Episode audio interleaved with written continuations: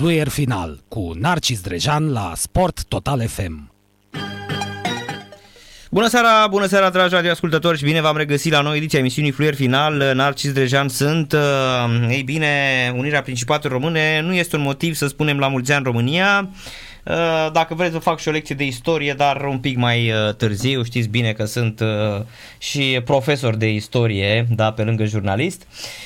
Îmi dau seama că um, îmbătrânim șampionilor, dar cum spunea Hermu Ducadam, e foarte bine că îmbătrânim, alții nu pot să îmbătrânească, pentru că astăzi mi-am amintit că printre primele mele interviuri în presa din România au fost cu Mircea Rădulescu, de acum 22 de ani, Eram un jurnalist în Craiova și îl uh, sunam pe Mircea Rădulescu uh, să vorbim despre perioada când el antenase Universitatea Craiova, despre meciul cu Monaco, pentru că sunt cele mai frumoase povești și multe, multe alte despre fotbal.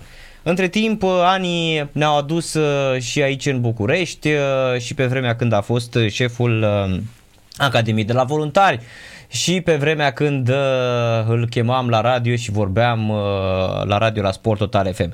Ei bine, uh, nici nu-mi dau seama că domnul uh, Rădulescu um, a ajuns la uh, a ajuns la Venerabila. Uh, vârsta de 51 de ani. Bună seara, domnule Rădulescu. Bună seara. 51 de ani, da? Da. Am zis bine, da?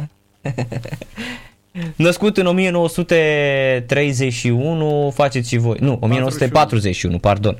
V-am făcut mai tânăr decât sunteți. 1941, domnul Mircea Rădulescu eh, este în la radio la Sport Total FM și îl salutăm și mulțumim, domnul Rădulescu, că ați venit de acasă tocmai în studio Sport Total FM.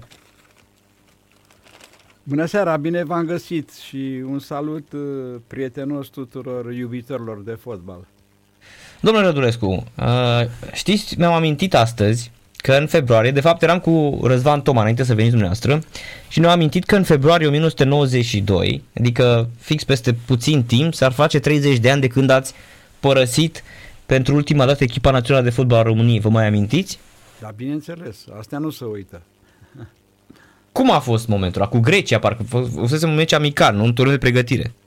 Uh, o poveste mai scurtă să fac, ea poate să fie și mai lungă, și anume că și astăzi mulți care au o vârstă care le-a permis să urmărească evenimentele de atunci în care eram și eu implicat prin poziția care aveam de antrenor, de selecționer al echipei naționale, a rămas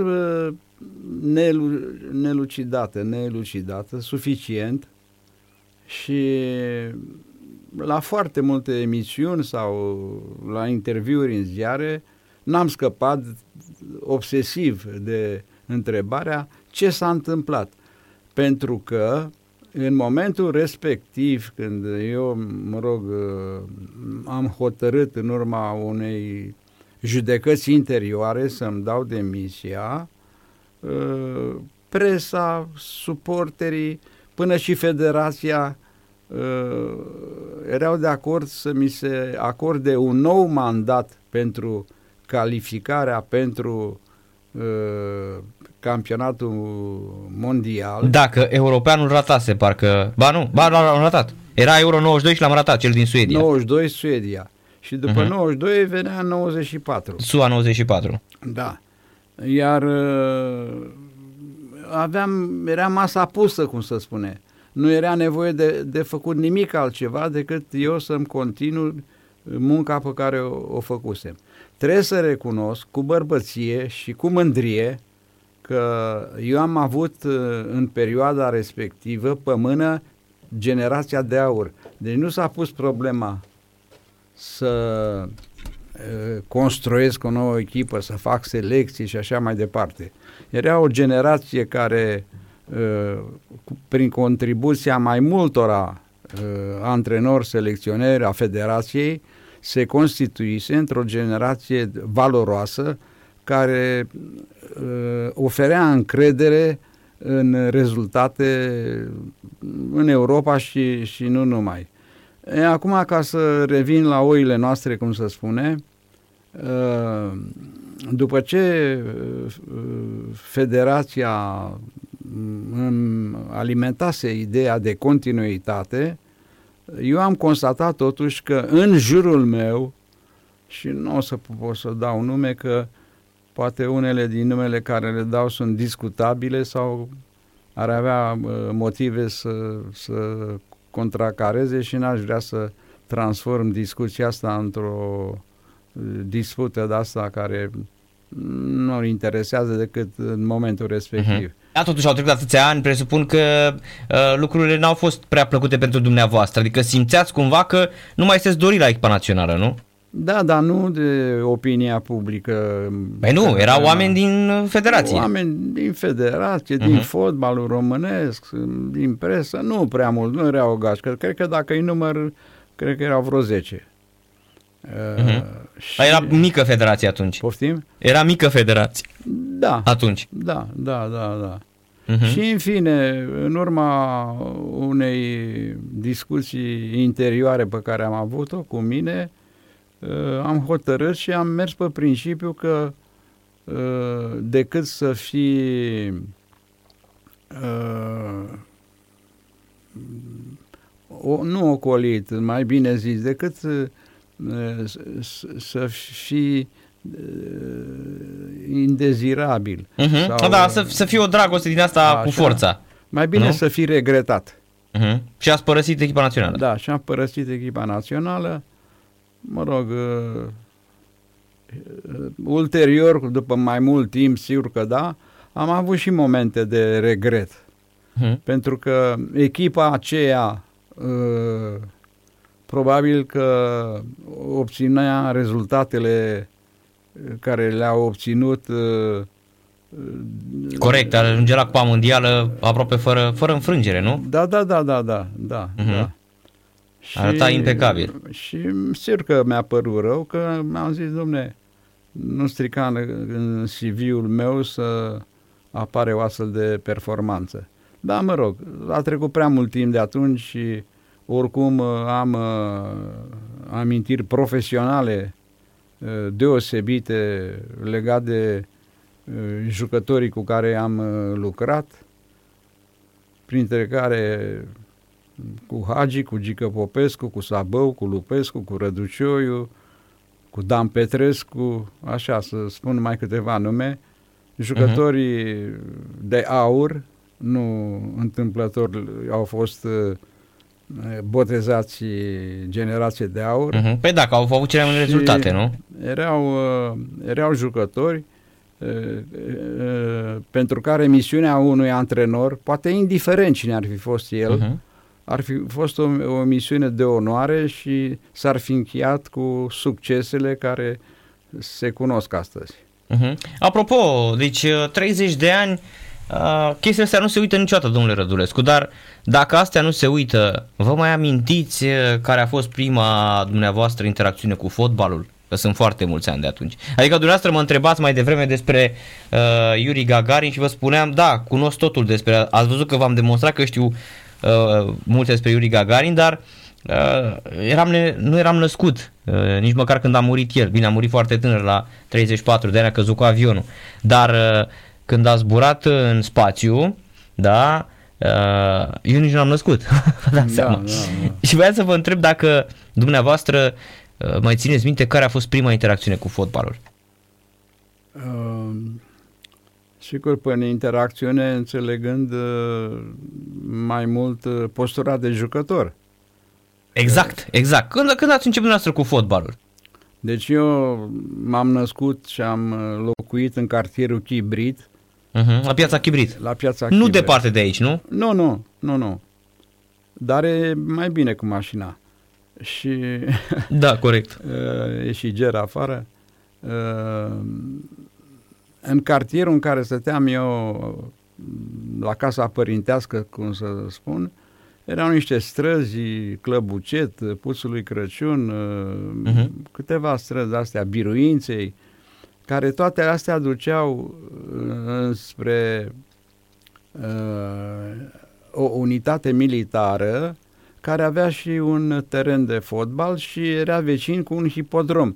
Deci unde suntem acum uh, pe zona casei presei libere era un hipodrom de cai uh-huh. cu un gazon excelent. E, și copiii cartierilor, cartierului ne cam strângeam la un semnal toți și erau destul de mulți, să făceau alegeri, uh, se mai trăgeau sfor ca să joci și tu, că erau mai mulți de uh-huh.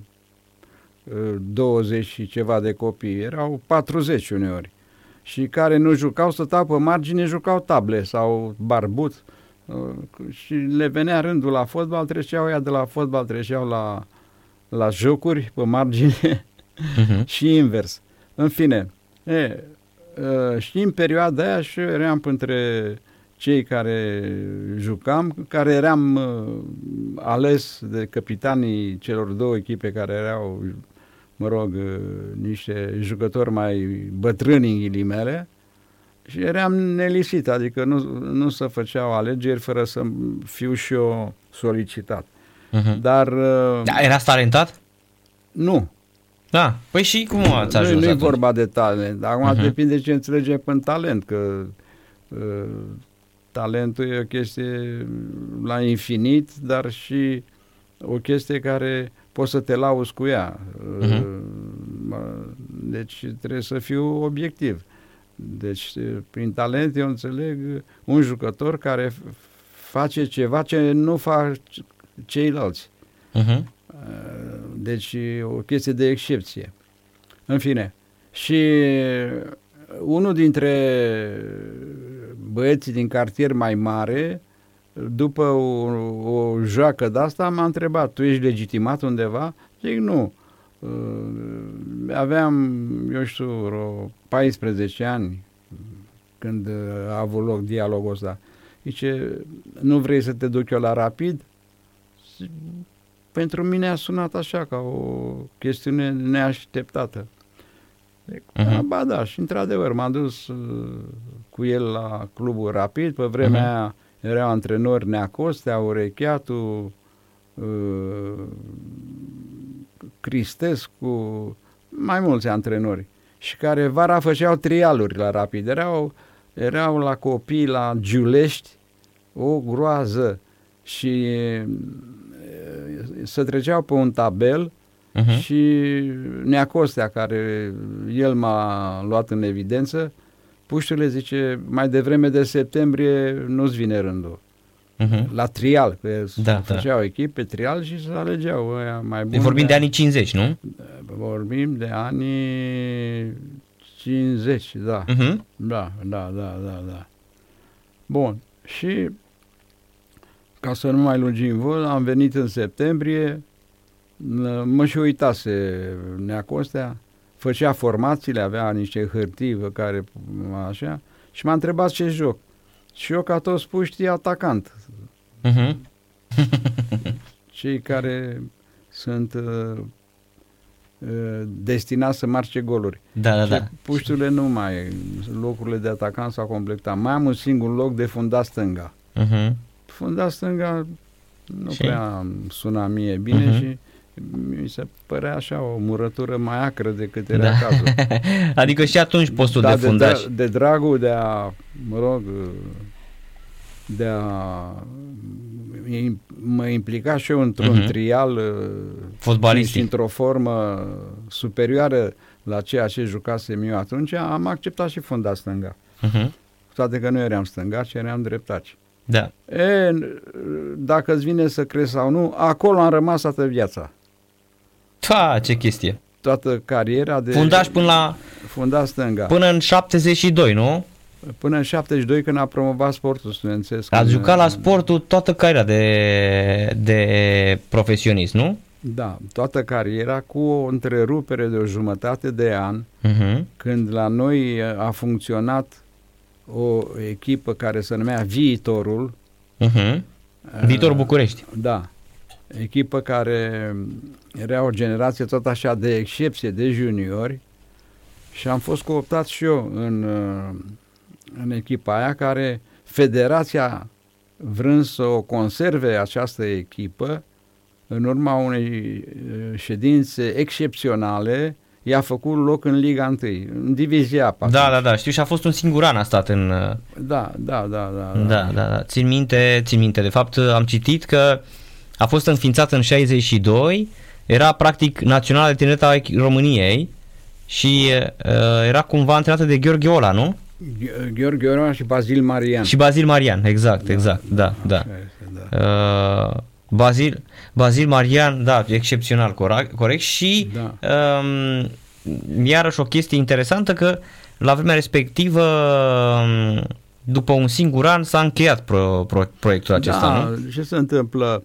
Echipa asta de juniori de excepție era tot o generație de aur și asta că dacă o echipă cu o medie de vârstă de 19 ani, 18, 19, 20 de ani, băteau la scor echipe de divizia A 4-0, 3-0 și să juca cu Progresul, cu Dinamo, cu uh-huh. Steaua, deci era cea mai bună. Craiova.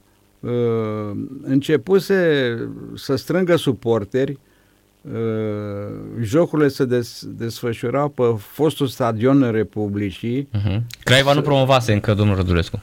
Nu. Craiova promova în 64 abia. Da, da, da. Așa este, nu Craiova. Uh, dar ăstea, Dinamo, Steaua Rapidă. Dar vreau să spun, mă rog, asta e o chestie care uh-huh. poate fi și reținută, că noi am avut uh, periodic în fotbalul românesc niște generații de juniori de excepție care au uh, surprins pe toată lumea.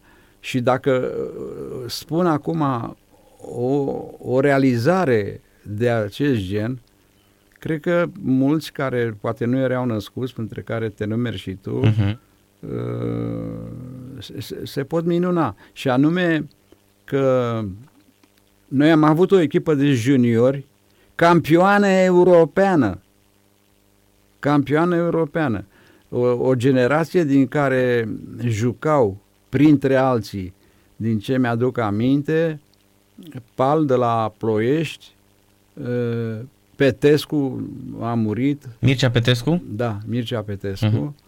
Răcelescu de la Timișoara, ă, pe la mijloc era Tică Popescu. Uh-huh. Mircea, da. Mircea Petescu jucase la UTA. Da, da. Și la uh, Timișoara. Neșu, Neșu, tata lui tata Neșu, lui, da, da, da, da. fost arbitru, care mai trăiește, mi se pare. Mircea Neșu. Da, da. A murit Mircea Neșu. A murit, da. Da, în 2014 a murit Mircea Neșu. Da, da, da, la 74 de ani a murit. Și în față era uh, Matei, Matei, Dumitriu 2 de la Rapid, uh-huh. uh, Voinea sau Pavlovici, Uh-huh. Florea Voine, nu? Da, Ghergheri, de asta a care a fost în Africa de Sud. Da, așa. Uh-huh. Și Haidu. Da. Echipa asta a fost campioană europeană, repet, mie nici acum nu-mi vine să cred. Uh-huh. A fost campioană europeană, a bătut în finală, nu știu dacă nu mă înșel, Spania sau Turcia, nu, nu mai, e așa de mult de atunci. Dar vreau să vă spun că dacă vorbești cu cineva la modul serios despre performanța asta, nu, nu-i vine să creadă că noi care nu mai ne calificăm pe la turneele finale de nu știu câți ani, uh-huh. așa, și eu am fost antrenor la toate nivelele și la echipa națională de juniori am obținut o calificare. Ați fost și, și ați reformat Uh, cum să zic, ați reconstruit și fotbalul în Egipt, uh, o grămadă ați făcut de-a lungul carierei, domnul Rădulescu, am ca antrenor. Mult. Am trecut în toate treptele și uh, încheiem discuția asta, că uh-huh. e lungă rău de tot. Da, da, și da. zic că eu am trecut în toate treptele uh, și... S-a antrenat și Siria și Algeria. Practic patru, patru naționale, nu? Siria, Algeria, Egipt. Și România. Și România, bineînțeles. Uh-huh. Dar uh, vreau să vă spun că unor antrenori uh, le este necesară trecerea prin cât mai multe trepte uh, în meserie, fiindcă de la fiecare treaptă înveți și acumulezi o anumită experiență care ți este necesară la ce vei face în continuare. Nu toți, de exemplu, Mircea Lucescu n-a trecut prin prea multe trepte. El a fost jucător, antrenor. Da, dar a luat-o foarte bine, adică a fost la proiectul la Corvinu, domnul Rădulescu, da. și a avut, nu știu, probabil că a fost și un tip foarte inteligent, nu? Da, da, da. Ați lucrat cu el, nu? Am și jucat cu el și am și uh, Antrenat, ați lucrat cu el. antrenat echipa națională timp de patru ani. Hmm? Uh, Da, că erați acolo în 86 când s-a întâmplat nenorocirea, nu? De care nenorocire Păi, vorbești? uh, ba nu, erați la Craiova. În 86 când uh, a, a, a fost el dat afară de la națională. Ah, Când pleacă Lucescu, nu, era- erați la Craiova, dumneavoastră veniți în 88 la Federație, da, parcă. Da, da, da, da, Erați la Craiova, da. că în 87 ați v-ați dus la sportul și după aceea ați venit la națională, nu? da. Ce ați jucat uh, între, până în 80, ah, ba, în 85. În 85, nu atunci ați plecat de la națională cu Lucescu sau cum? Când a fost? În, uh, cu Lucescu la echipa națională am fost numiți după Ștefan Covaci, În 81. așa, după Ștefan Covaci și să pierduse un meci pe st- stadionul 23 august sau un meci egal cu Elveția, parcă. Uh-huh. Cu Elveția, da, da, da.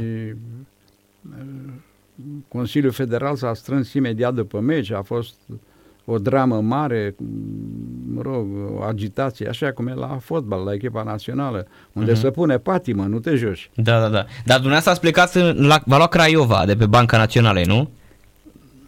Nu, pe mine Craiova uh, m-a luat, eu eram la Rapid, Așa. Eram la Rapid și... Păi stați și n-ați fost la Național României, eu așa știu, eu știu așa, că ați fost din 81 până în 85, ați fost secundul lui Lucescu. Da, V-ați dus după aceea la Craiova în 84, da. da? Și erați și la Craiova și la echipa națională. A fost o perioadă când funcționam, Exact. dar și el era și la Dinamo și la echipa națională. Corect, corect, corect. Dar dumneavoastră atunci în 85 părăsiți naționala, rămâneți la Craiova și Lucescu în 86 e- pleacă de la națională. Da, da, Mhm. Da. De fapt n-a plecat el. uh, L-au executat a fost băieții. îndepărtat, Mhm. uh, mă rog. Pe argumentul că uh, uh, trebuie să facă parte din echipa națională și jucătorii stelei care deja ei câștigaseră marele trofeu. Mhm. Și era logic pe undeva ca uh, o echipă care câștigă marele trofeu să fie și scheletul echipei naționale. Și când s-a pus problema de scheletul echipei naționale, ce păi da, da, trebuie să fie și un antrenor. Mhm, Și așa da. a apărut Tienei Am înțeles. Deci așa la, a venit. la echipa națională. Am înțeles. Da. Da, voiam să vă întreb, domnule Rădulescu, există o poveste, acum dumneavoastră puteți să-mi confirmați că vorba aceea, au trecut atâția ani. Există o poveste că uh, cumva ați avut așa, ați fi fost unul dintre protejații familiei Ceaușescu, ci că Elenei, Elenei Ceaușescu i-ar fi plăcut de dumneavoastră. E adevărat? E ceva adevăr în... în... Cui, cui stai puțin că n-am Elena Ceaușescu Da. vă aprecia foarte mult, nu că vă plăcea ca bărbat. Poate vă plăcea și ca bărbat, n-am de unde să știu lucrul ăsta, că n-a apărut nimic, dar uh, vă plăcea ca om. Și înțeleg că uh, foarte multe avantaje avea echipa națională de fotbal României, tocmai pentru că dumneavoastră erați uh, plăcut de Elena Ceaușescu. Haideți să lămurim și chestia asta, că e reală, să știi. Deci e adevărată. Da, e adevărată cum te văd și mă vezi. Uh, într-un cantonament cu echipa națională pe care îl făceam la Tolstoi, un hotel în primăveri, un hotel cu circuit închis. Deci aici în Uh, București. Aici în București, Aproape, în cartierul primăverii. primăverii. Uh-huh. Uh, stând seara la o masă cu Lucescu, cu fostul președinte al Federației Mircea Angelescu, cu Mircea Pascu, cu doctorul echipei naționale, uh, ne pomenim că pe ușa restaurantului unde băieții mâncaseră se duceau spre camerele lor, ne pomenim cu un tip care a, intră cu doi câini din aia foarte frumoși, dar și foarte fio, fioroși. Doberman din aia mari? Da, da, da, da. Uh-huh. Și tipul, câinii erau a familiei Ceaușescu. Și tipul care era, era un uh, angajat militar care răspundea numai de câini. A, deci era un, un, un om care plimba câinii familiei Ceaușescu. Da, și le dădea fripturi pe o vreme în care nu prea se găsea de mâncare. Mhm. Le dădea fripturi, salată. Bine că nu le plăcea și o țuică mică, dar... Deci tră- trăiau mai bine decât românii câinii. Da, da, da, da. și tipul se așează cu noi la masă și la un moment dat el era și puțin trăscăit așa de la niște whisky. Ciupit așa. Și aha. la un moment dat, uh, cum nu s-a așteptat nimeni, uh, intervine în discuția noastră de acolo și zice, ce bă băieți, și se referea la Bucescu și la mine, Mhm. bă, dacă aș ști ce ține tovarășa la voi, uh, habar n-aveți. Păi când joacă, joacă echipa națională, e numai cu ochii pe voi și, și în special pe tine. Și, și a arăt, uh, Arătați spre a dumneavoastră. arătat spre mine. La care eu n-am avut nicio reacție și nici n-am continuat discuția pe tema asta că mi se părea ieșită din comun. Mhm. E, și chestia asta a prins-o răposatul Ioan Chirilă și a scris-o și în cartea lui, Mhm. episodul ăsta. Și asta a fost tot. Deci, dar n-ați mai avut, nu știu, ați avut vreo legătură sau v-ați Ori întâlnit? niciodată nici n-am văzut-o de la un metru măcar. Da, deci nu v-ați întâlnit niciodată cu soții Ceaușescu. Nu, nu, nu. Mhm. Nici vorbă. Da. nu. Uite, ne scriu, A, cu, Așa. dacă m-am întâlnit, m-am întâlnit cu Nicu Ceaușescu. care era cu sportul studențesc. care era cu sportul studențesc și care uh, s-a implicat în uh, problema aia cu Hagi, trecerea lui Hagi de la sportul studențesc la Steaua. Mhm. Când de fapt a vrut Craiova inițial, Corneliu da, Stroie, Da, da, da, da, Mhm. da, da, da. o poveste foarte uh, complicată. Complicată, da. Mhm. Dar n-ați simțit niciodată, n-ați avut niciodată probleme, nu știu, în perioada comunismului, nu?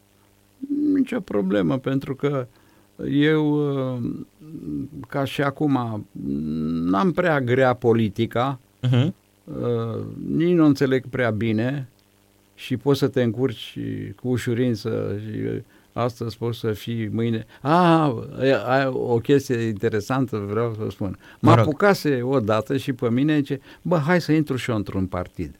Adică în ce partid să intru? E, Era în vogă PD-ul atunci, că era uh, Băsescu era Așa, da, șeful da, da, da, partidului, așa, știi? da, da. Și plec eu, n-am spus la nimeni. Așa mă duc la sediul partidului pe aici, pe la șosea, unde era PD-ul, e, așa, e, Băsescu era la birou, bună ziua, bună ziua, e, mă știa așa din lumea fotbalului, deja aveam un nume și ce, ia spuneți, domnul profesor, cu ce putem să vă ajutăm? Păi m-am gândit să intru și eu în partid. Băi, și când a început să râdă, ha, ha, ha, cum râde el așa. Da. Dar eu nu știam prin ce a provocat amuzamentul ăsta. Uh, zice, domn profesor, eu vă știu foarte bine. Nu sunteți de politică. Deci, practic, v-a întors din drum. da, nu sunteți de politică. Aici și cum e, azi ești, mâine nu ești. Rezistați dumneavoastră la șocurile astea? și în, în fine, mai mi-a vis- venit cu niște argumente. Dacă ați rezistat în fotbal atâția ani, domnul Rădulescu. Da, da, da. Păi să știi că multe lucruri mm, sunt asemănătoare. Păi asta zic. Da. În fel convins. Adică ați, renunț- ați rezistat în fotbal, credeți că nu făceați față în politică? Mă îndoiesc. Da. Da. Cum a fost uh, întreaga asta perioadă din, uh, din uh, nu știu cum ați caracteriza uh, activitatea pe care ați avut-o ca uh, șef al antrenorilor în, uh, în România? Că practic, la un moment dat, după, după ce veniți din Algeria... Um, În 2000 a fost asta. uh-huh, 2000, La venirea mea din Algeria, nu, uh, cu puțin înainte, eu aranjasem uh, un meci, nu, două meciuri Algeria-România în Algeria, eu fiind acolo. Da. La echipa noastră națională era Beloni. Loții, da. Uh-huh. Beloni. Și primul meci am bătut Algeri, Algeria-România 3 la 2, uh, așa, și în al doilea uh, și- uh, românii și-au luat revanșa și au câștigat-o cu 3 la 2. Da, deci un dublu 3 la 2. Da, și uh, ce să spun, uh, în uh, Algeria, fiind stând de vorbă cu, într-o seară cu conducerea federației noastre, niște conducători care erau atunci, uh,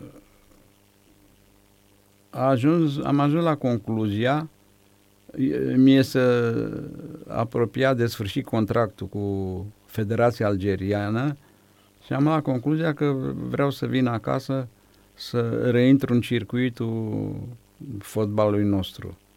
Și cum aveam pregătirea necesară, așa, a, s-a iscat ideea, ce păi nu vrei să te ocupi de școala de antrenori, să o organizăm, că uh-huh. nu era școală de antrenori atunci. Da, România nu avea școală de antrenori atunci, nu, era, nu. era doar școala asta de la UNEFS, de la ANEFS, nu? Asta era institutul de sport. Da, unde era Motroc, parcă era, nu? El da, se ocupase Nu, acolo la, la NEFS, că o perioadă eu am fost și cadru universitar, uh-huh. 8 ani aproape, da. Uh, acolo era un uh, centru superior de formare a cadrelor în educație fizică și sport și specializările respective, care avea niște somități mari de tot în, uh, în organigrama acelui institut. Era Ion și Clovan rector, Leon Teodorescu, Mihai Puran, așa, numai câteva nume, dacă uh, Elena Firea, uh, mai mulți, mai uh-huh. mulți erau. Uh-huh. La gimnastică, Adina Stroescu, profesori care, marea majoritate, nu mai sunt în viață, dar mai sunt unii care, dacă mă ascultă, uh, îi, îi recunosc. E, și până la urmă m-am întors din Algeria și la o discuție mai în detaliu am ajuns la de un comun acord ca să mă apuc să pun pe picioare o organigramă cu ceea ce înseamnă o școală de antrenori. Uh, erau mult înaintea noastră italienii cu centrul de la Coverciano, francezii cu centru de la, la Clairefontaine, Clairefontaine uh-huh. nemții, olandezii, erau înaintea, Toți erau peste noi. Înaintea noastră.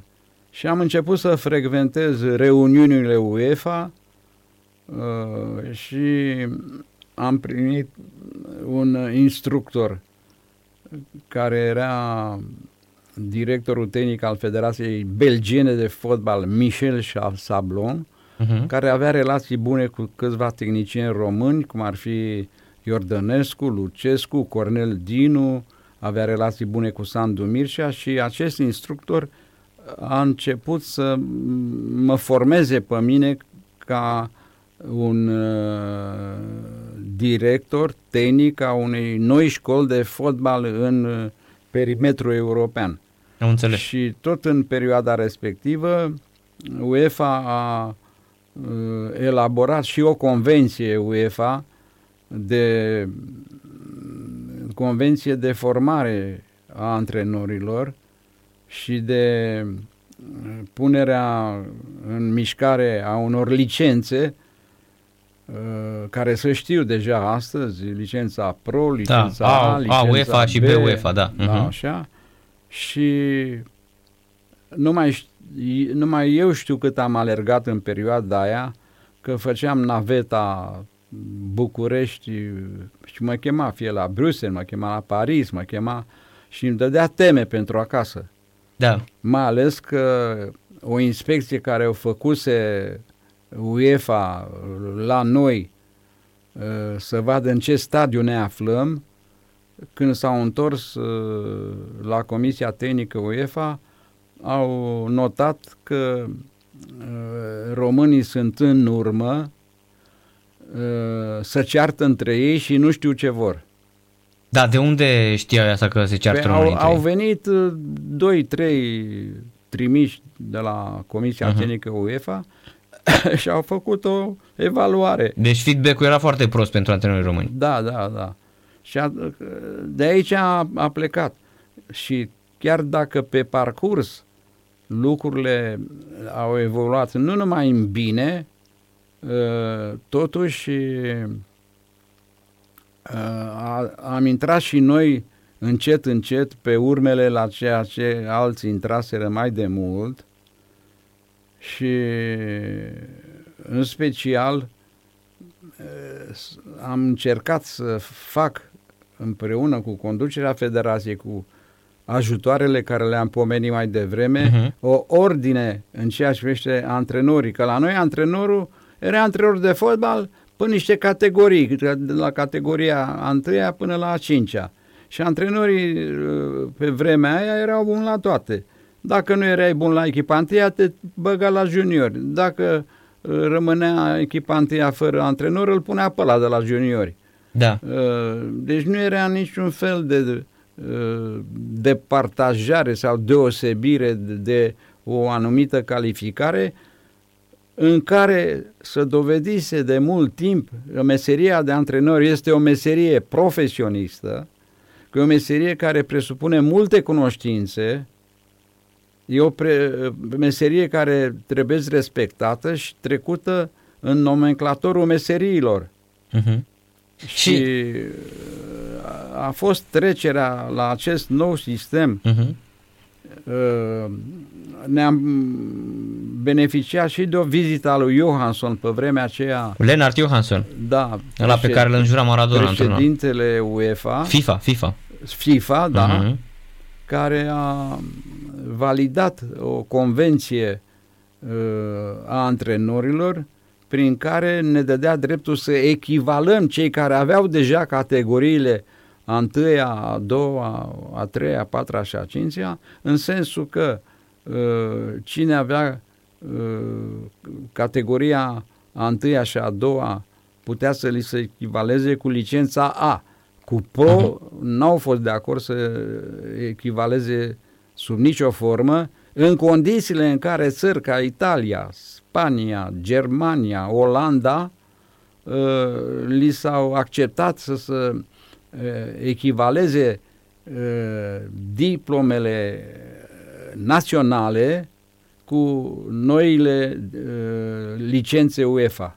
Am înțeles. Deci, practic, trebuia făcut o altă școală. Exact.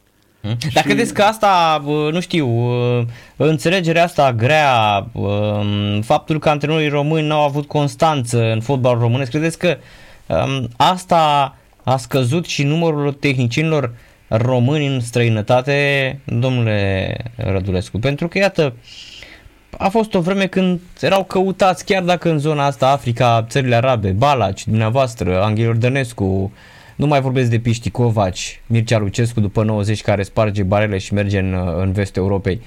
Dar astăzi niciun antrenor nu antrenează în, în vest. Da. E băiatul ăsta Ursea, dar el a plecat din țară și a făcut în Franța, a făcut la, Font, la Claire Fontaine, a făcut școala, dacă nu mă înșel. Da, e un băiat bun. Uh-huh. Uh, îl cunosc foarte bine. Ce vreau să, să spun? Uh, că aprecierea antrenorilor români uh, cu cotă pentru a semna angajamente în țările avansate uh-huh s-a făcut în special după campionatul mondial din America. 94. Și deschizătoarea de drumuri a fost tot jucătorii și echipa națională care a plăcut întregii lumi uh-huh. cum au jucat. Da, nu fusese și 90 în Italia, echipa lui Ienei, când ba, s-au dus ba, Hagi, da, Răducioiu? Ba da, ba da, ba da. Ba și 90. Da, da. Uh-huh. Și... Dar 94 a explodat, ziceți că... Da, și au fost uh, alintați de unii ziariști din Occident ca fiind brazilienii Europei. Uh-huh. Deci faptul că uh, acestor jucători uh, au fost etichetați ca brazilienii Europei a crescut cota nu numai a lor, a întregului fotbal românesc și inclusiv uh-huh. a antrenorilor. Da. Păi, la, nu la mult timp după Uh, această mare performanță și această impresie formidabilă care au făcut-o ai noștri, că este legat și de mișcarea antrenorilor aici, Federația din Egipt, care e o țară enormă și care a câștigat multe trofee, uh, a venit cu o cerere ca un grup de specialiști români să vină la Cairo și să lucreze pentru câtva timp pentru Federația Egipteană de Fotbal și să lanseze niște proiecte. E, și în delegația asta în care am stat uh, mai mult de un an, chiar doi ani, au făcut parte. Deci eu eram directorul tehnic, uh, Gigi Staicu, Dumnezeu să-l ierte, antrenorul echipei olimpice, uh, Ion Motroc, uh, antrenor cu echipele naționale de juniori, Mircea Dridea, care e în viață, Da, da, trăiește. trăiește și La Ploiești. i s-a dat o echipă de divizia A din Da. Alexandria Mhm. uh, și nu știu dacă mă, nu scapă cineva. În fine, deci grupul ăsta de antrenori români uh, conducea Federația Egipteană de Fotbal lăsând pe masă la plecare proiecte pe 2, pe 3, pe 5 ani și toate la nivelele la care uh, Adică dumneavoastră lucra- credeți lucrau. că fotbalul ăsta din Egipt l-ați reformat uh, echipa asta nu, românească? n-aș vrea să exagerez și să profit Mhm. de momentul Deci nu sunteți precum- respectiv. Nu se spre cum domnul Stoichiță care spunea că ea din Panama îi datorează lui după 18 ani, nu mai era de vreo 18 Mai ani pe trebuie acolo. să lăsăm pe alții să vorbească de Am meritele înțeles. noastre. Am Așa înțeles. e lăsat de la uh, Cartea Bunelor Maniere. Corect, să nu ne răudăm noi. Da, da, da. Da. Deși mai spunea un scriitor, dacă nu noi ne răudăm noi, atunci cine să ne laude? da, da. da. Sau mai era aia că dacă... Sunt multe, cu mine sunt multe de vorbit, știm că am trecut prin foarte multe lucruri. Sigur, am făcut Care au și fost, domnule Rădulescu, cele mai uh, satisfăcătoare momente ale carierei dumneavoastră? O Păi, carieră atât de uh, lungă. Trebuie să fie, trebuie să aveți niște momente cheie în viață. Da, bineînțeles. Nu, nu cred că sunteți genul ăla de om care spune, domnule, toate, domnule, toată viața mea. Nu e chiar așa. Există niște, niște Nu, uh, uh, vârfuri urcate. Există tendința când să stă de vorbă cu mine uh, să mi se pună întrebarea, domne, dar care sunt performanțele dumitale? Pentru Mhm. că, mai ales pe măsură ce a trecut timpul, uh, m, întrebarea asta a devenit uh, o întrebare cheie, cum să spune. Da, ca antrenor. Pe Care spui unui antrenor și unui jucător. Uh-huh. Acum, uh, legat de asta, uh, răspunsul meu a fost următoare. În perioada când am antrenat eu, eu nu am antrenat echipe militare. Să fie clar. Cu toate că am avut solicitări. Repet. Mhm. Am antrenat echipe studențești, uh, sportul studențesc Craiova și Rapidul. Astea trei echipe aveau su- suporteri, mai ales Rapidul și Craiova, uh, și nu puteam să trecem de locul 3 mai sus. Da. Că nu, nu se putea, știi foarte bine.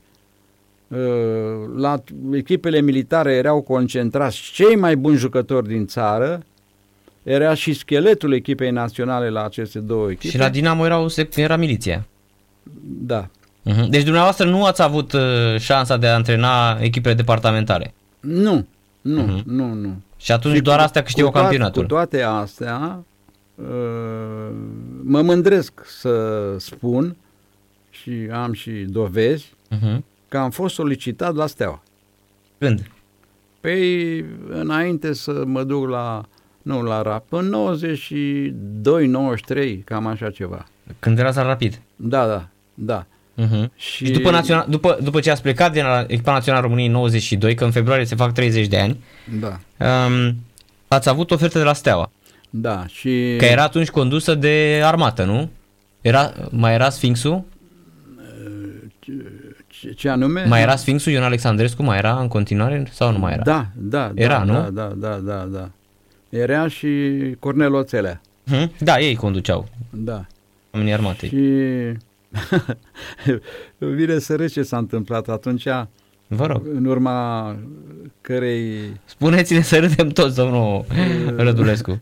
în urma, în perioada respectivă, când eu am fost contactat de un conducător de la Steaua, uh, ministrul transporturilor era Traian Băsescu.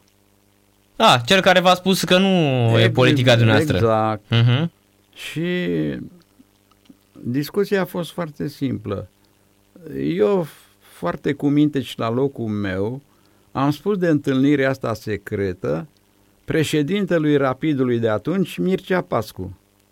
Uh-huh. Mircea Pascu, când a auzit, imediat i-a comunicat lui Băsescu uh, domnule ministru, vedeți că antrenorul nostru, Mircea Rădulescu, e solicitat de Steaua, la care Băsescu, la rândul lui, a pus mâna pe telefon. Eu n-am fost de față la ce spun acum. Uh-huh. Dar da. era cu rapidul, nu? Da, da, da. da deci da, după da. aia s-a făcut stelist, ați văzut. Da, da, da. Uh-huh. și pe urmă a pus mâna pe telefon, l-a sunat pe ministrul armatei și a spus, soară și eu ministru. Pentru că se vorbea cu tovarășul după Revoluție. Da. Uh-huh. N-ați găsit un alt antrenor să puneți la steaua decât pe antrenorul Rapidului? Păi vreți să-mi puneți pe, pe, pe suporterii ăștia în cap? A, deci asta a fost. Da. Și atunci mi-a tăiat uh, macarona. A fost singura și ultima șansă de a ajunge și eu la o echipă militară. Mm-hmm. Și, și dacă nu... ajungeam la o echipă militară, probabil, probabil că se lega și performanțe superioare în CV-ul meu. Mm-hmm. Am înțeles. Deci uh, nu ați fost, uh, nu ați avut șansa asta. Ea, de ce credeți că nu a venit șansa asta, domnule Rădulescu? Pe, în primul rând, prima mea echipă în divizia a fost sportul studențesc. Echipa... V-ați confundat cumva cu sportul, că ați antrenat-o cred că de vreo trei ori. Pe sportul de trei ori și am vreo 300 de meciuri oficiale ca jucător. Cred că mai multe aveți. Cred, ca 300 jucător. ceva. 300, uh-huh. 300 ceva, dar în divizia B. Păi dacă atunci era în B Eu în mi-am sportul. rupt coatele în divizia B cu sportul studențesc. Cum să spune. Și... Uite, trebuia să-l întreb pe Răzvan Toma câte meciuri aveți. Da. Uh, aveți 312 meciuri.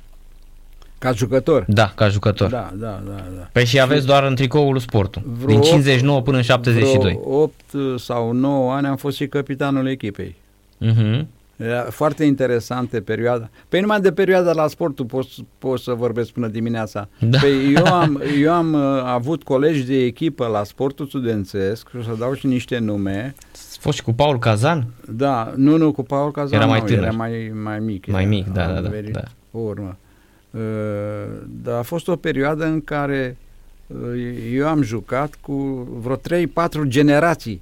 Mhm. Adică unii veneau la facultate, jucau fotbal și pe urmă plecau și veneau Da, alții. da. Dar eu rămâneam.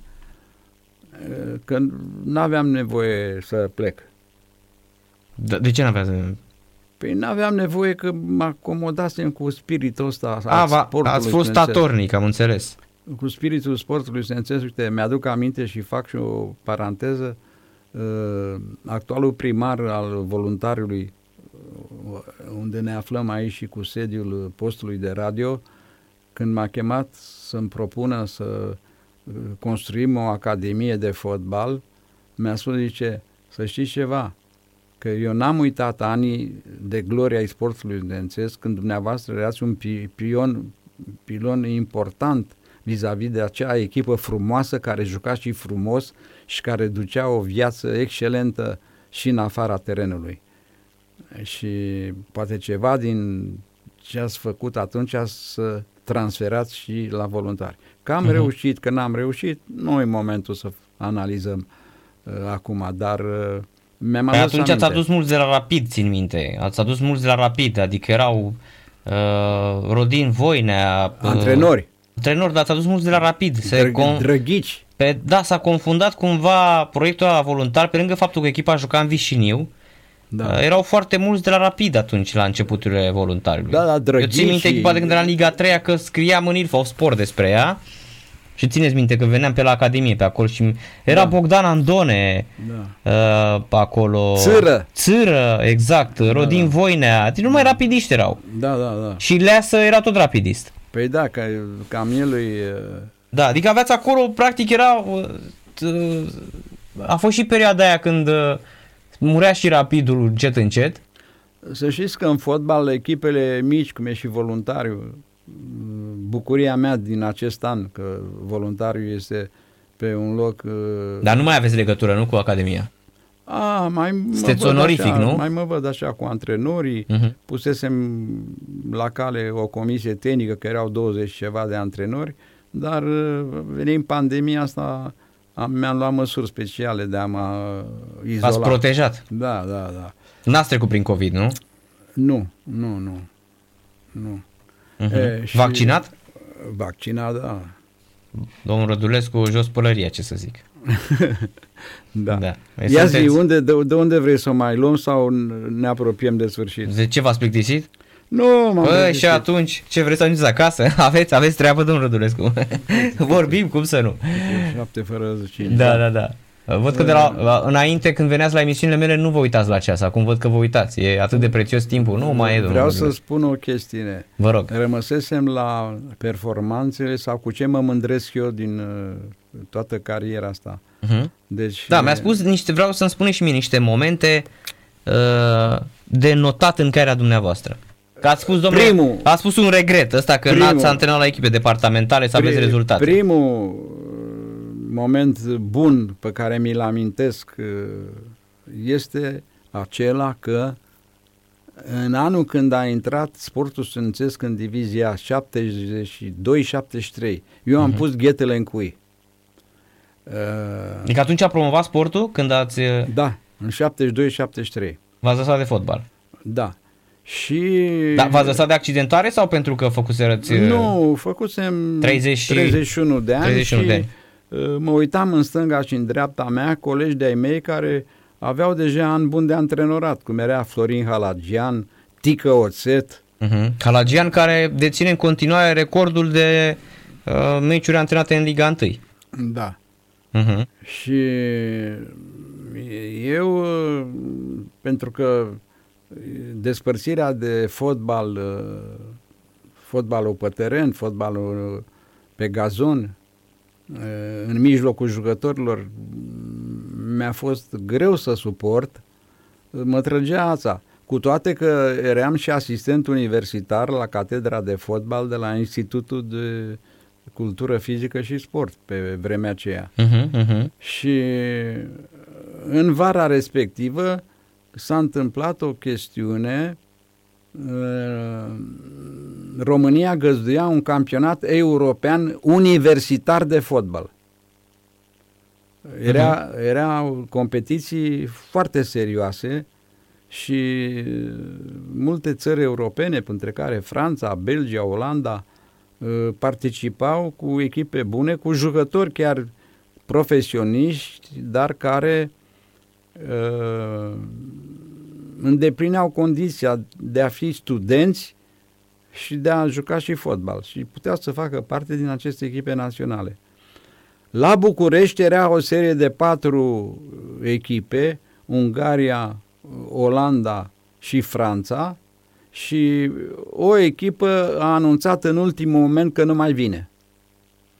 Și atunci cei de la centrul universitar am spus, domne, vorbiți cu Rădulescu să formeze o echipă de tineret și să joace în locul echipei care nu s-a mai prezentat.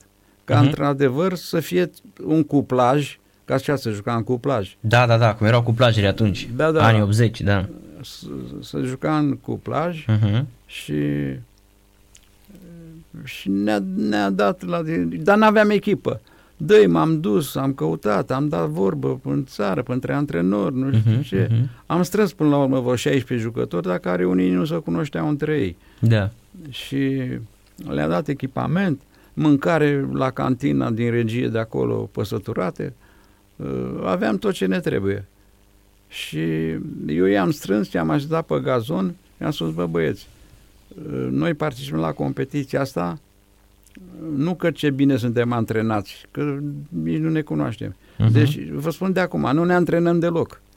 Uh, jucăm așa fiecare cum poate, dar în așa fel să nu ne facem de râs. Uh-huh. Mie îmi spuneți ce posturi jucați, am pus eu pe posturi, nu știu ce. Primul meci cu Franța. Franța care avea și tradiție. Uh-huh. E, nu ziceți că i-am bătut pe Franța cu 1-0. Mai știți ce jucători erau în Naționala Franței atunci? nu, nu mai știu. Nu mai știu. Știu ce jucători... În ce an era? Pe 70, vara lui 73, 72-73. Campionatul uh, european universitar de fotbal. Era și un uh-huh. campionat mondial și așa mai departe. A, deci erau tineri atunci francezii, nu? Da, și am bătut pe Franța. Ăștia cu cârcei, dai seama, vai uh-huh, de mhm, mama uh-huh. lor. Uh, Atunci era Nantes, avea super echipă. Da, da, da. În Franța. Și... Nantes era... Uh, PSG-ul nu exista pe atunci. Nu, nu, nu erau... Erau Nantes, Nice, Saint-Etienne, astea erau echipele. Și ce am făcut mai departe? Am stat o zi și am mai jucat următoarea zi cu Olanda. Uh-huh. I-am bătut și pe ea cu 2-1. Și ultimul meci... Am găsit meciul amical cu România. 2-0 a câștigat România, domnul Rădulescu. Care meci? România-Franța, în 72, în 8 aprilie. Unde l-ai găsit așa, mă, frate? Că e de istorie asta. Da, nu, asta e a, în 72, dar nu e la, asta e la echipe mari. Era ah. când era Angelul antrenor. Nu, e vorba de campionatul Știu, știu, știu, am înțeles. European universitar. Da, da, da, da. da. Nu, dar am căutat 72 și am găsit în 8 aprilie un meci, Angel Dănescu și Cornel Dino au marcat. Da. Uh, Rică Răducanu în poartă, Coco Deleanu, Culaie Lupescu, Sădmăreanu, Dinu, Dembrovski, Nunweiler, Liță, Lucescu, Mircea Sandu și Anghel Ordănescu. Au intrat Nicolae Ionescu și Flavius Domite după pauză. Angel era antrenor, pe 23 august a jucat meci amical. Și la francez era Georges Boulogne, era antrenor. Da. Și mă uitam ce fotbaliști aveau atunci. Georges Lech, Bernard Blanchet, da, uh, da, da. Marius Trezor, care a jucat și împotriva Craiovei, uh, Georges Beretta, Jacquin Ovi, Michel Mezi, Henri Michel, ia uitați-l, marele Henri Michel. Nu era și Platini? Platini nu venea mai târziu, nu, era prea tânăr atunci. Da, da, da, da. Da, uite, era Bernard Blanchet și cu Henri Michel și cu Marius Trezor, excepțional, Marius Trezor, care a jucat la Bordeaux. Să, să termin subiectul, că să așa, să rămân... Așa, așa deci, Franța la... Aia a fost prima mea participare ca antrenor la o competiție uh, oficială, dar noi eram chemați acolo să ținem locul uh-huh. unei alte echipe. Da, da. În fine, și la masa care a avut loc, masa festivă, după ce s-au jucat toate meciurile, antrenorul echipei Franței, care n-a mai prins locul întâi, așa zice, domnule, noi am avut ghinionul că am întâlnit cea mai bună echipă din serie. Da. În primul meci eram noi, ăștia care eram în ciorap și cu uh, tricouri rupte în coate. Uh-huh, uh-huh. Și atunci mi-am dat seama ce înseamnă meseria de antrenor. Zic, bă, dacă eu, nefăcând practic nimic deosebit, vorbesc, reușesc această performanță internațională, ă, trebuie să mă bucur sau să mă întristez, să mă bucur că am reușit și să mă întristez că ă, e o meserie foarte grea. Uh-huh. Dar așa dintre oamenii pe care, cu care ați crescut în fotbal, antrenorii pe care i-ați promovat, uh, puteți să-mi dați așa câteva nume care v-au impresionat și uh, pe lângă Mircea Lucescu, că na, Din uh, generația mea? Din toate, de, de când ați început uh, fotbalul, așa, niște oameni care au, au uh, Sunt mulți. însemnat ceva în fotbal. Sunt foarte mulți și mm, am senzația că m-aș hazarta să Să-i dau spuneți. niște, niște nume pentru că uh, din generația mea de exemplu, am o stimă deosebită și și în viață uh, față de Jack Ionescu. Jack Ionescu, excepțional personaj, da. Da. Da. Uh, am uh, de asemenea o stimă și un respect față de regretatul Tică Oțet, cu care am fost și coleg de facultate. Constantin Oțet de la Craiova. Da. Uh-huh. Oameni serioși, domne, nu diversi. Impostori ai meseriei. Da, da, da, uh-huh. da, da. L-am urmărit și l-am, mă rog, l-am sorbit din priviri pe Constantin Teașcă, cu toate că era uneori uh, hazardat și depășit până A, niște... Voiam să avem discuția asta. Mie Ilie Balaci mi-a vorbit uh, foarte urât despre Tezi Teașcă. Da. Uh, ca să zice că despre morți mai de bine, dar nici Ilie Balaci nu mai este în viață, nici uh, Titi Teașcă. Uh, Uh, la fel și Cornel Dinu. Cornel Dinu la fel a vorbit și despre uh, la fel, la fel vorbise și despre despre uh, Titi Teașcă. Și m-am auzit mai devreme de multe ori era depășit. Care era de fapt adevărul? Că mai mult mi se pare că este un mit așa, e o legendă despre Titi Teașcă, dar el de fapt nu era uh, un antrenor prea bun. Făcea lucruri trăznite. Ce înseamnă asta? Adică el uh, venea de acasă cu ceva, doar un singur, știu multe episoade cu el. Normal, cei, cei care îl detestă uh, nu cred că greșesc prea mult. Pentru că un antrenor normal la cap n-ar fi făcut anumite lucruri. Vă dau un, un exemplu. Vă rog. A fost o perioadă antrenor la Pitești, la FC Argeș. Uh-huh. Și el cam obișnuia seara să facă control, control pe la casele jucătorilor ca să vadă dacă sunt acasă. Avea mașină de la club de la dispoziție, șofer, avea adresele, mă rog, și pe, pe unul dintre jucători, Cred că la Dobri, nu? nu, nu, nu, nu, unul dintre jucători, cred că Radu, așa, a sunat la sunerie la bloc unde stea el și n-a răspuns. A doua zi la antrenament, când a intrat în vestiar, direct la ăsta s-a dus. Unde ai fost, mă, aseară? Păi nea, uh-huh. titi, cu o fică, o păști. Bă, unde ai fost aseară, mă, nu înțelegi? Acasă, zic. Cum ai fost acasă, mă? Păi eu n-am fost la tine acasă și am sunat la sonerie. Ce, păi nu, eu eram acasă, dar n-am auzit soneria. Da? Ia vină mă încoace. A lăsat jucătorii în cabină, s-a urcat în mașină, s-a dus la ăsta acasă, ăsta a deschis ușa și ia arată unde, în ce cameră Avea un apartament cu două camere. Zice, uite aici am dormit, da? Bine. S-a urcat teașcă în pat Uh-huh. și l-a trimis pe el să sune la sonerie. Pe Așa. Așa.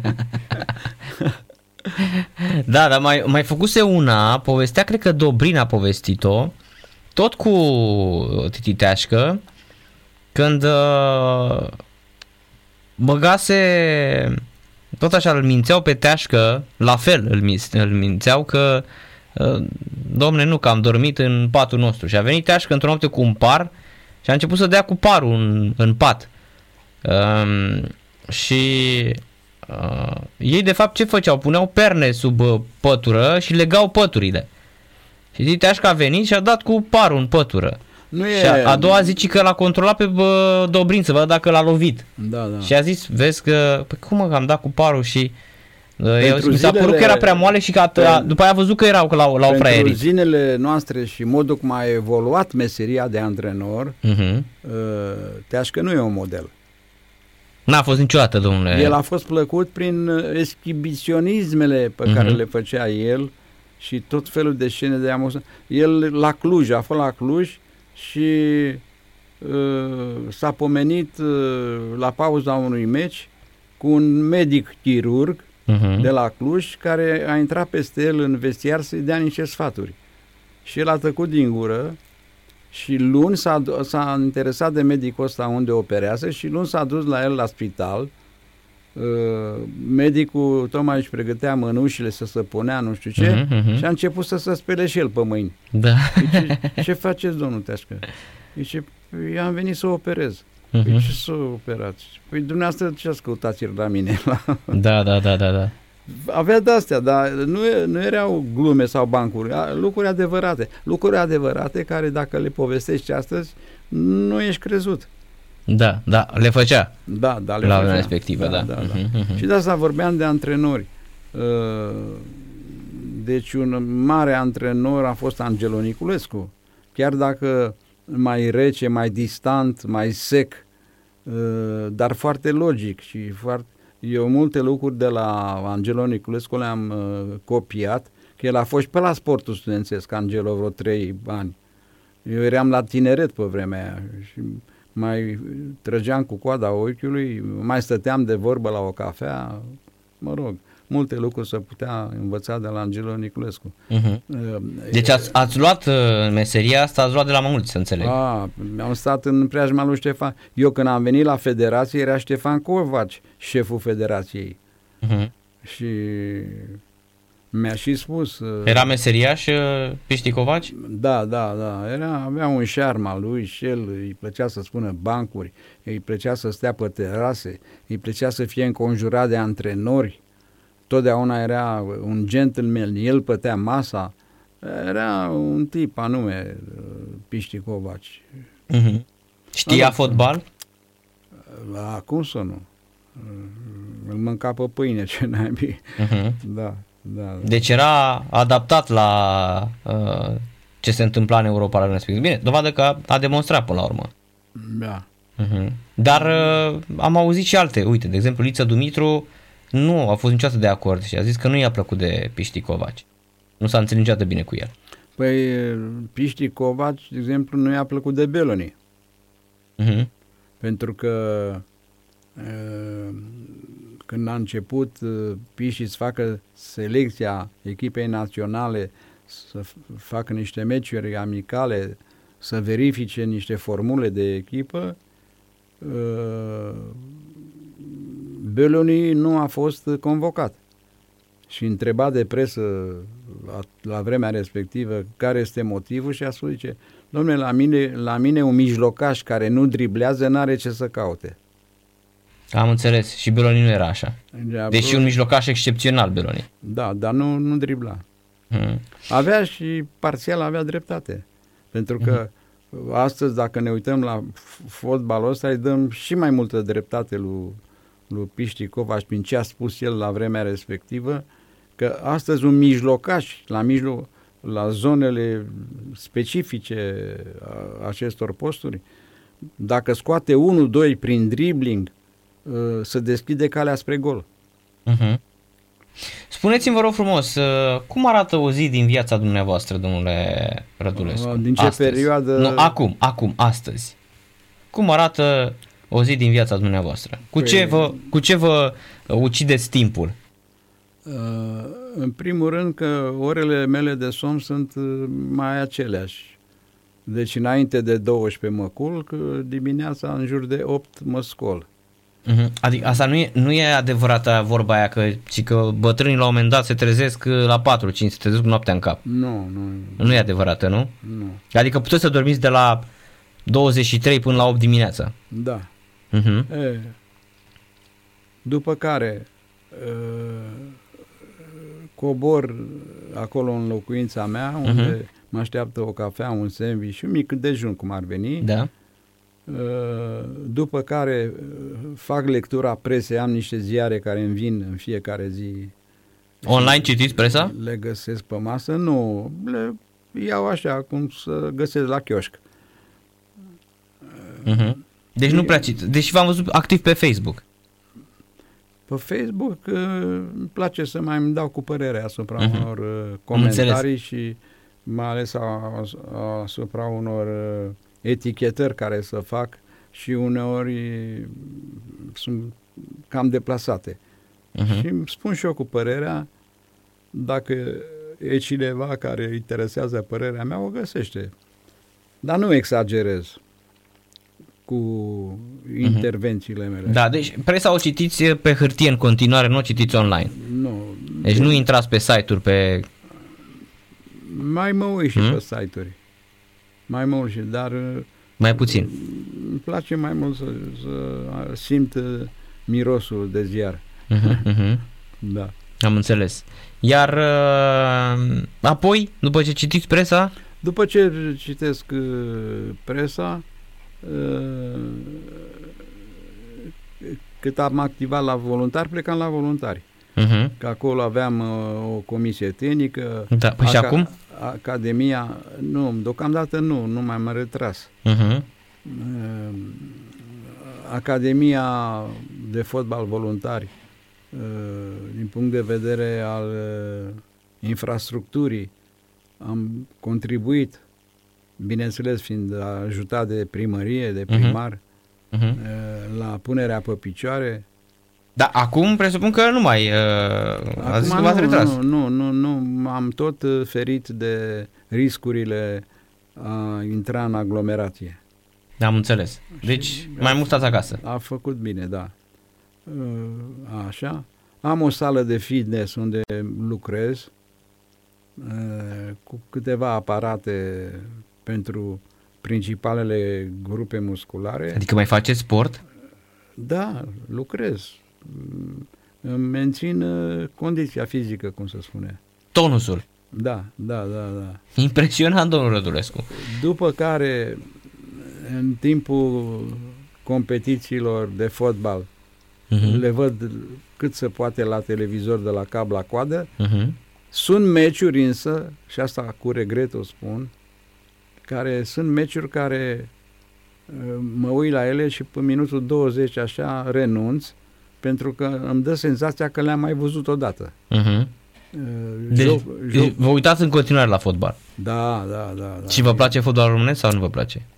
Uh, sunt unele meciuri, de exemplu, în etapa inaugurală asta, uh-huh. a fost foarte frumos meciul și de la Craiova și mai ales CFR cu FCSB cu, cu CFR, cu, da, da. da. Foarte Meciuri frumos. disputate cu goluri. Uh-huh, uh-huh. Uh, și ceea ce mi-au plăcut, la, la, mai ales la meciul ăsta uh, al FCSB-ului cu CFR Cluj, este că, domne, nu mai am văzut posesia aia care te adorme. Cum e în fotbalul nostru, pasele alea pase laterale, laterale și, da. și înapoi. Uh-huh. Domne, alea e ceva așa disgrațios. Uh, Nici măcar în anii 50 nu se juca așa. Și apropo de chestia asta, profit de ocazie să o spun că bine ar fi fost dacă uh, exista o inițiativă uh, de la Federație, Comisia Tehnică, ca după campionatul european care s-a jucat, uh-huh. care a fost un campionat bun, de bun nivel, da. și cu meciuri interțării deosebite. Nu, nu a mai fost de mulți ani, da. Da, uh-huh. bine era dacă se făcea în alte promoții uh, ale școlii de antrenori, ale da. comisiei tehnice, analiza campionatului și să fi subliniat lucrurile noi, lucrurile care pot fi preluate și de noi, adică o analiză la care să participe antrenorii profesioniști. Da, da. Poate chemam și un uh, uh, invitat de afară un antrenor a unei echipe naționale care a obținut succese, cum ar fi Italia sau uh-huh. Anglia. Deci fotbalul de azi în mare parte va doarme de multe ori, domnul Rădulescu. Unele meciuri. Unele meciuri. Unele meciuri. Pe mine, vă spun sincer, vreo 80%. Dacă n-aș fi aici la radio să vorbesc despre ele, credeți-mă că aș dormi, fai de mine. e cel mai bun somnifer, da. da. Aveți vreo explicație de ce a scăzut atât de mult fotbalul românesc? Uh, uh, vreau să leg întrebarea asta de Uh, problema care a ținut uh, uh, în atenție și în concentrare opinia publică fotbalistică și, și anume de selecționerul echipei României. Uh-huh. Și uh, unul din motivele care confirmă uh, scăderea de care aminteai mai devreme este faptul că mai mulți antrenori care pe bună dreptate îndeplineau condițiile de a ocupa acest post au refuzat. Mhm. Deci m-am tot gândit uh, de ce uh, niște antrenori atât de valoroși cum e Hagi, Dan Petrescu, Răzvan, uh, cine... Loții Beloni. Loții Beloni. Rând pe rând au refuzat ne explicând până la capăt uh-huh. Adevăratele motive. Mai simplu, de ce se refuză echipa națională da. astăzi? De ce credeți că se refuză echipa națională? Păi, uh, probabil că cei care au refuzat-o și pe care i-am enumerat mai devreme uh, au motive obiective. Păi ce obiect, ce, ce echipa națională de, se refuză, De exemplu, Rădulescu. o implicare profesională cum are Dan Petrescu la CFR Cluj, ca să dau numai un exemplu, nu, nu, nu-l satisface dacă ar lucra la echipa națională unde sunt atâtea și atâtea uh, inconveniente sau dificultăți ca să nu poată să câștige un trofeu. Pe când la CFR Cluj poate să câștige un trofeu. Uh-huh. Deci... Uh, păi cu Național României e greu de crezut că, fie, că se fiecare, câștigă ceva. Fiecare antrenor uh, își face propriile lui socoteli uh-huh. și are propriul lui cântar, plusuri și minusuri. Și în urma acestui cântar el ia o decizie. Iar faptul că multe din de decizii a surprins înseamnă că acel cântar de care vorbeam mai devreme uh, trăgea uh, în, în direcția uh, aceea că nu-i conferă o bucurie profesională. Uite ăsta, Edi Iordănescu, care s-ar putea să, el să fie ale, 99%. Ale, alesul, el este, da. Spune că eu îmi doresc și mă bucur dacă o să fiu. O atitudine ca asta, într-adevăr, este de salutat. Da. Dar asta îi se potrivește lui. Uh-huh. Nu îi se potrivește lui Hagi. Hagi era cel mai bun ales. Da, corect. Domnul Rădurescu, mulțumesc mult de tot pentru prezența la radio la Sport Total FM. Și eu, nici nu știu când a trecut timp. O oră și 18 minute când vorbi, vedeți? Da. V-am spus eu să nu mă mai grăbiți, să mă uitați la ceas, că da. așa discutăm. Așa vă concentrați că trebuie să plecați mai repede. Da. Eu am o satisfacție anul ăsta. Vă rog. Când iau clasamentul. Așa. Și văd că voluntariul pe locul 3. nu mai e pe 3. Dar pe cât e? Nu mai e, acum e pe... pe Ba nu, e pe 3, aveți dreptate. Pe nu, 3. așa, așa, așa, nu, am greșit eu. Nu, pe da, 3, 38 are. Da, că a făcut da. egal, nu, dar mă gândeam la Botoșani acum, însă Botoșani că bate face 37. 37, Craiova are 35, Farul 32, da, 38 are voluntariu, da, corect, pe 3, așa da, este. Da, da. Așa este, știți mai bine cum e, da. Și mai mult ca sigur că va rămâne... Gândeam că pe 4, că mă gândeam la Botoșani, dar da. Botoșani face 37 dacă bate acum și pe mai mult ca sigur că va juca în play-off. Mai sunt cât? 8 uh, etape, nu? Păi da, da. Da, 8 etape. Nu, la stilul care... Și uh, uh, mă bucur că prin uh, jocul echipei, uh-huh. uh, prin siguranța uh, privind rezultatul, Botoșean, nu Botoșeanul, ai noștri, voluntariu, confirmă una din multele axiome care sunt în fotbal și anume că și echilibru contează. Uh-huh. Echilibru între compartimente, între jucători, pregătirea mentală, lucruri de-astea care sunt pentru unii culise, cum ar veni. Eu zic ca un antrenor, domnul Păi da, pe de la el pleacă. E un antrenor foarte bun. Mie mi se pare Liviu Ciubotariu unul dintre cei mai buni antrenori din, din Liga 1. Și se da. vede lucrul ăsta, credeți-mă. Că așa echipă nu mi se pare că ar fi de locul de primele trei, dar antrenorul e e de primele trei lejer. A legat o echipă și care o menține, îi dă siguranță. Corect, știe ce are de făcut, muncește da, și da, îl ascultă da, și da, jucătorii. Da, da. E un antrenor, mie antrenorul îmi place. Deci dacă ar fi să, să mă uit așa la tot ce a jucat, la cât de haotic și de hazardat a jucat voluntariu în, în toți anii ăștia în Liga 1, singurul antrenor la care văd uh, văd și eu trasee, văd uh, disciplină tactică, văd uh, coerență. coerență. Da. Au un joc silențios. Exact, adică totuși, din punctul de vedere, se vede clar că aici antrenorul face diferența. Da. Și că e și lăsat probabil să facă treaba acolo și uh, are și timp la dispoziție.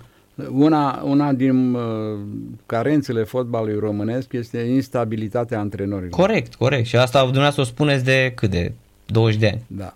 Da. În fine, cu alte ocazii mai abordăm și alte subiecte, că vă sunt aștept. cu sutele. Vă aștept. Sănătos da. să fim și multă sănătate vă doresc, domnul Salut Rădunescu. pe toți cei care ne-au urmărit și le vreau binele și sufletește și cu Dumnezeu înainte.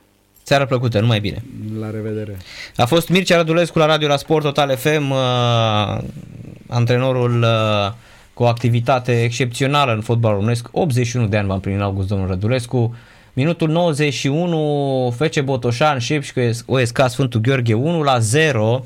Gol marcat în prima repriză de Botoșan prin Papa, minutul 41 din pasa lui Mailat. Excelent a făcut pasul la offside acolo Papa și a reușit să marcheze Așadar 1 la 0 gol înscris de Enrico Papa, albanezul care joacă din 2018 la FC Botoșan, se află în al patrulea an, minutul 91, lovitură liberă executată acum de mm, Șep și Oisca Sfântul Gheorghe. Mm, Mitra este cel care se pregătește, sunt de la vreo 27-28 de metri, bine a plasat, dar respinge fără probleme în corner portarul lui Botoșan și probabil că ăsta va fi și rezultatul final. 1 la 0 pentru Botoșan, revenim și noi după o scurtă pauză.